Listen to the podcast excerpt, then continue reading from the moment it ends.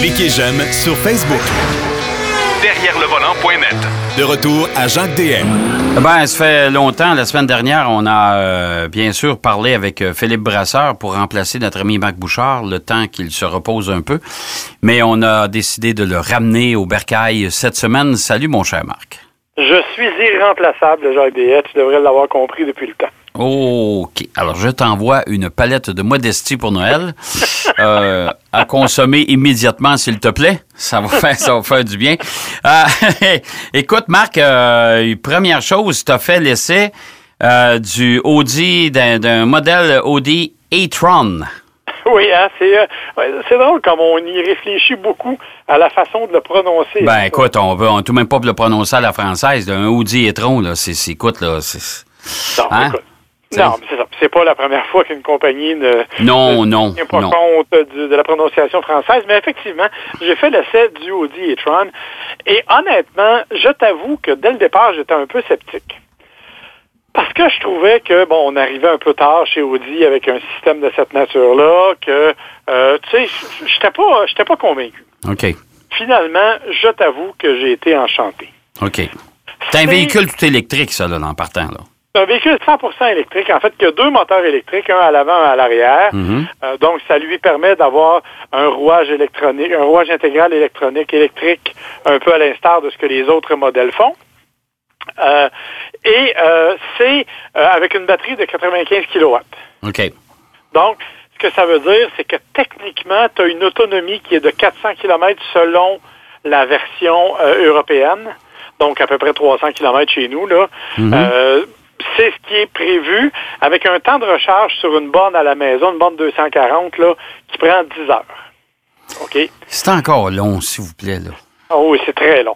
Sauf que c'est sûr que, bon, la, la façon dont le système est fait, euh, on est capable, si on a usage de bornes rapides, qui peuvent aller jusqu'à 150 kWh, mais là, tu récupères 80% de la charge en une heure ou à peu près.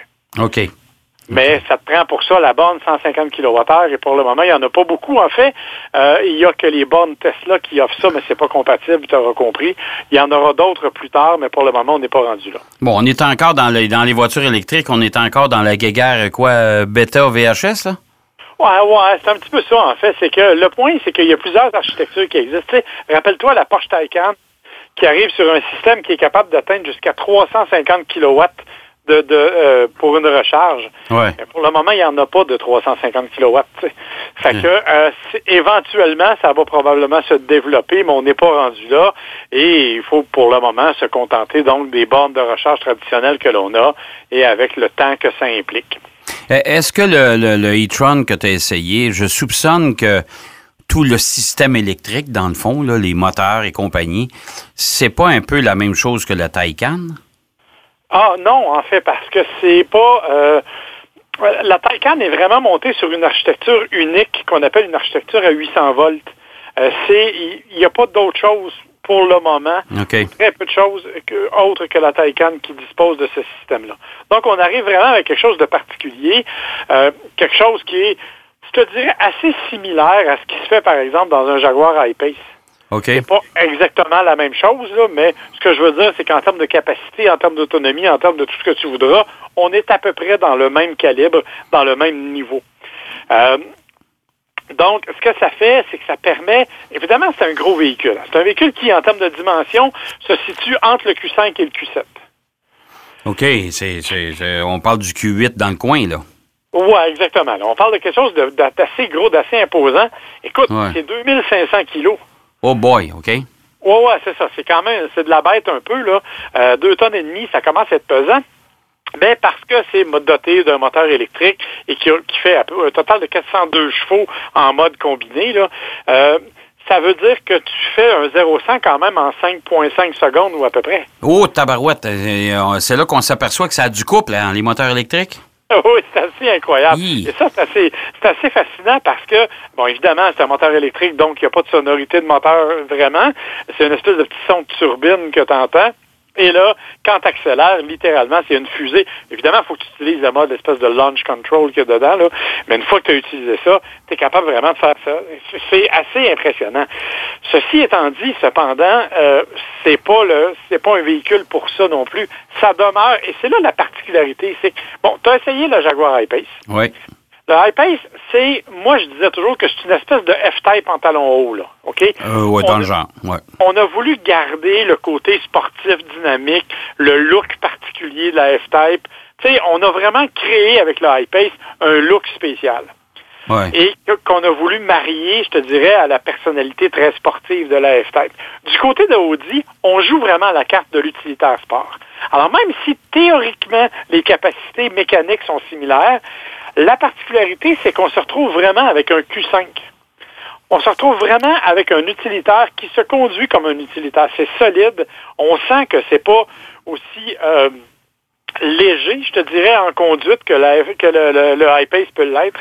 On est vraiment là dans un mode euh, vraiment VUS, plus solide, plus vraiment accroché à la route, là, comme un VUS peut l'être. OK. Alors, dans le fond, c'est euh, c'est comme tu dis si bien, c'est un Q5, mais électrique. Exactement. Et, et là, ça se dit vraiment, ça se bat, euh, de ce point de vue-là, ça se débat comme un Q5. C'est-à-dire que quand tu roules en ville, tu sens, évidemment, la lourdeur. Écoute, à 2500 kilos, là, c'est difficile de ne pas sentir la lourdeur sur un véhicule. Euh, donc, tu le ressens passablement. Et c'est quand même agréable, c'est solide. C'est ça que je te dis. C'est vraiment comme si on conduisait un Q5 avec le confort et avec ce qui vient avec et avec la capacité électrique. Bon, puis comme d'habitude, je suis convaincu, chez Audi, on, euh, on a des présentations intérieures qui sont spectaculaires, qui sont absolument réussies. Écoute-moi, un intérieur d'Audi, c'est dur à battre. Et tu as parfaitement raison. Euh, on utilise d'abondance les écrans tactiles. Donc, tu as le double écran tactile avec euh, le contrôle leptique. là. C'est-à-dire que quand tu pèses dessus, tu le ressens sur le doigt. Là. Mhm. Euh, écoute, c'est un double écran. En bas, c'est l'écran où tu peux, quand tu vas, par exemple, sur le système de navigation, tu peux utiliser ton bout de doigt pour écrire ton adresse. Oui. Euh, tu sais, là, on a vraiment utilisé toutes les fonctions d'écran tactile que l'on connaît chez Audi qui sont spectaculaires. Et tu as bien entendu l'incontournable cockpit virtuel, là, c'est-à-dire la partie console euh, directement devant le conducteur que l'on peut modifier comme on veut et où on peut afficher, entre autres, en très grand format, la carte GPS avec une vision satellite. Et là, ça donne vraiment, vraiment un look assez impressionnant. là. Ah oui, t'as as vraiment l'impression de conduire un véhicule du futur. Là, là c'est, euh, on est rendu là. là. Totalement. Autre élément intéressant, en fait, du e-tron, c'est que c'est spacieux. Euh, évidemment, parce que euh, c'est un véhicule avec des batteries. Les batteries sont dans le plancher, donc le centre de gravité est très bas, mais ça ne nuit pas à l'espace intérieur, tout comme il n'y a pas de tunnel de transmission, hein, Ben ouais. t'en doutes. Donc, euh, à ce moment-là, ben, ton plancher arrière est, est beaucoup plus bas, donc ça donne vraiment beaucoup d'espace intérieur. C'est vraiment, on est vraiment là dans le, le raffinement Audi jusqu'au bout des doigts, je te dirais. Et honnêtement, c'est un véhicule qui m'a impressionné, dont le prix m'a un petit peu impressionné aussi, par exemple. Ouais, ça se vend combien, ça, cet engin-là? Là? 98 000 Ah, bon. Et ça, évidemment, ça dépend des versions et des options, mais Ah. 98 000 Alors, je me suis dit que tu pourrais commencer à économiser tout de suite pour ma fête, qui est en avril. Ah, ouais, ouais. Ben, écoute, euh, garde, je vais être obligé de te dire que ça peut peut-être aller à ta fête, mais pense pas pour 2020. Euh, écoute, c'est, c'est, c'est, je trouve ça un peu décourageant parce que, tu sais, on veut essayer de pousser les gens à acheter des véhicules électriques. Je comprends que les constructeurs vont tous nous répondre la même chose. C'est pas payant, on fait pas d'argent avec ça. Mais d'un autre côté, euh, 98 000, là, à part les taxes, hein, puis à part les options, ça commence à faire de l'argent, s'il vous plaît, là. ça fait beaucoup, beaucoup d'argent et c'est pas, c'est clairement pas euh, tourné vers le monde ordinaire. On s'entend là, c'est du monde qui veulent un véhicule de luxe.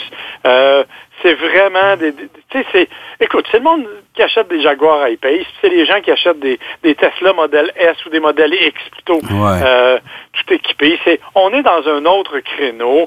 Euh, c'est ce sont des, des, des gens qui veulent faire un statement, là, qui veulent vraiment s'affirmer comme étant protecteurs de l'environnement avec un véhicule de luxe.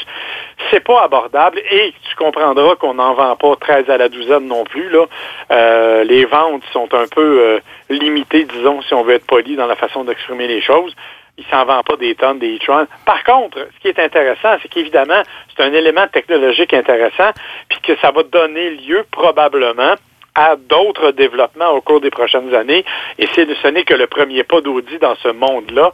Mais tu raison, 98 000 c'est de l'argent un petit peu pas mal. Ah, c'est un petit peu pas mal beaucoup d'argent. Honnêtement, là, c'est pas ça qui va encourager les gens à se pencher du côté des voitures électriques. Mais euh, en plus de ça, ben Audi, on sait que euh, la production, euh, on, a de la difficulté à augmenter la production chez Audi. Donc, encore une fois, tout ce qui rentre au Canada est normalement pratiquement tout vendu.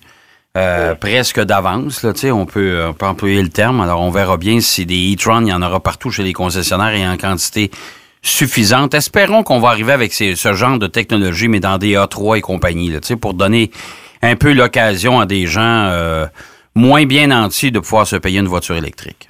Non, effectivement, je pense que tu as bien raison. Il faut qu'on exploite ce système-là dans des, euh, je dirais, dans des, des des, véhicules qui sont plus abordables, qui sont plus accessibles pour monsieur, madame, tout le monde. Mais l'idée de base, la technologie, elle, elle est intéressante et elle fonctionne. Sauf qu'encore une fois, tu sais, des batteries de 95 kW, tu, remarqueras qu'à part des gros véhicules de luxe, il n'y en a pas. Veux les autres, c'est des batteries de 64 kW. Ouais, euh, donc, tu sais, ça vient avec, je pense que le coût des batteries est encore trop élevé pour être vraiment en mesure de, euh, de rendre tout ça abordable. En tout cas, bref, c'est une histoire à suivre, mais je peux te dire que c'est bien le fun à conduire et que j'ai vraiment apprécié la conduite de ce véhicule-là, plus que ce à quoi je m'attendais faut que je te dise aussi que le véhicule d'essai n'était pas fourni par Audi Canada, mais par un concessionnaire et qu'on avait lettré sur le côté le nom du véhicule, e-tron. OK.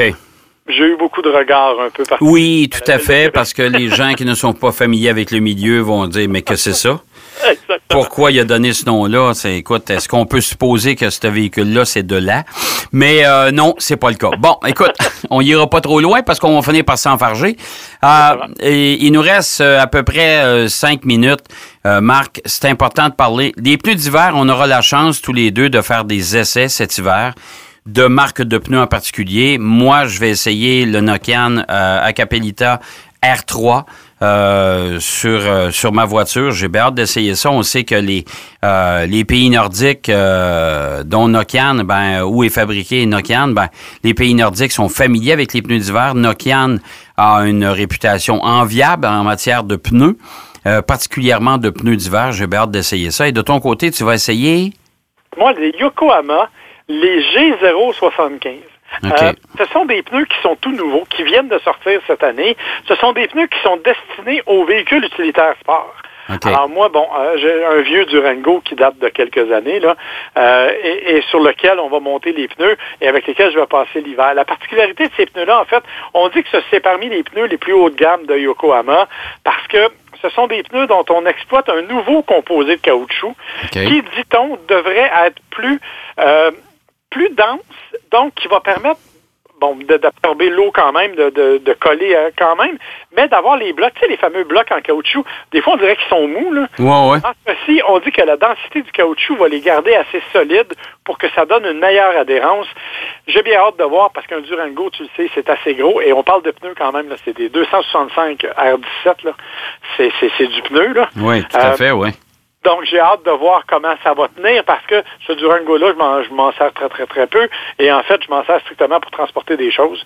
Et je, le prête à des gens qui, ont des choses à transporter. Donc, euh, j'ai hâte de voir comment il va se comporter effectivement cet hiver. Ben, même chose pour moi. Moi, ça va être monté sur, euh, sur une voiture, une Nissan Altima, quatre roues motrices. Euh, ben, hâte de voir ce que ça va donner. Quatre roues motrices avec euh, quatre Acapelita, euh, je pense pas être resté pris bien ben souvent.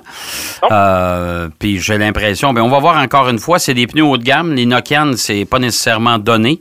les R3, on les a pas en cadeau. Hein? Euh, mais euh, je suis convaincu qu'en tout cas, je pense que ça va donner des bons résultats. Mais on va être en mesure au moins de mesurer parce que on sait qu'on a des hivers en dents maintenant, hein, avec euh, de la glace noire, de la glace, de, de la neige abondante et compagnie. Là. On a à peu près de toutes les conditions routières dans le même hiver. Oui, exactement. Et les R3, c'est les pneus que j'avais montés sur la Mazda 3 Ouais. que je possède aussi et que j'ai eu l'hiver dernier. Et honnêtement, euh, j'ai été impressionné de la tenue sur la glace en particulier. Alors, on s'en donnera des nouvelles, euh, mais euh, on, aura l'occasion d'en reparler. Mais effectivement, la tenue sur la glace, moi, m'a beaucoup impressionné ces pneus-là. Bon, écoute, euh, la semaine prochaine, Marc, tu nous présentes encore des essais. Lesquels? La semaine prochaine, on va parler de la Buick Regal GS. Oh mon Dieu Seigneur, tu nous as sorti quelque chose des boulamites, là? Euh, c'est quelque chose effectivement d'un peu particulier. Et si on a le temps, on va aussi parler du Nissan Murano. Ben, je pense bien qu'on va avoir le temps. Nissan Murano qui a été légèrement transformé cette année, euh, mais très légèrement, très légèrement. On essaie Très, de maintenir le cap. Oui. Et, et juste, si tu permets, on- si on a deux petites minutes pour les Oui. rappelez-vous, consultez un spécialiste. Je me permets de vous le dire. Vous avez peut-être vu des reportages qui sont passés à JE, entre autres cette semaine, où on vous expliquait que le petit logo sur le côté, c'est un incitatif que les compagnies se mettent eux-mêmes en fonction de leurs propres tests. Ouais. Alors, euh, consultez un spécialiste, il va être en mieux en mesure de vous conseiller que simplement d'acheter un pneu avec un logo sur le côté. Ouais, particulièrement chez les Chinois, hein, pour ne pas les nommer. Hum? Exactement ce que j'étais de- pour ne pas dire. Bon, ben écoute, moi je l'ai dit. Merci beaucoup, mon cher Marc. On se reparle la semaine prochaine. Avec plaisir. Bye bye, bonne semaine. Voilà, j'espère que l'émission vous a plu. C'est tout en ce qui nous concerne cette semaine. On a parlé de pneus d'hiver encore une fois abondamment. Oubliez pas, hein, c'est 1er décembre, encore une fois, la date butoir. Je sais qu'on le répète abondamment, mais euh, il faut continuer à en parler. Il y a peut-être des gens qui ont tout simplement oublié. Et surtout, les premières neiges se pointent. Euh, changez vos habitudes de conduite. Gardez des bonnes distances avec les gens devant vous. Ça, c'est hyper important. Euh, oubliez pas de préparer aussi votre petit kit survie dans la voiture. Ça aussi, c'est toujours commode, c'est toujours euh, bien utile, surtout si vous êtes pris dans une tempête de neige quelque part. Euh, il est fort possible que vous en ayez besoin, mais surtout, changez vos habitudes de conduite, euh, freinez plus tôt, gardez des bonnes distances et euh, oubliez pas de bien dégivrer, bien déneiger votre véhicule. Ça aussi, on n'en veut pas des igloos. Vous allez nous dire qu'on répète tout le temps, nous, les chroniqueurs automobiles, mais faut répéter parce qu'à chaque hiver, on retrouve exactement les mêmes situations. En tout cas, chose certaine, moi, je vous souhaite bonne route, soyez prudents, puis je vous donne rendez-vous la semaine prochaine pour une autre édition de Derrière le volant. Salut. Derrière le volant.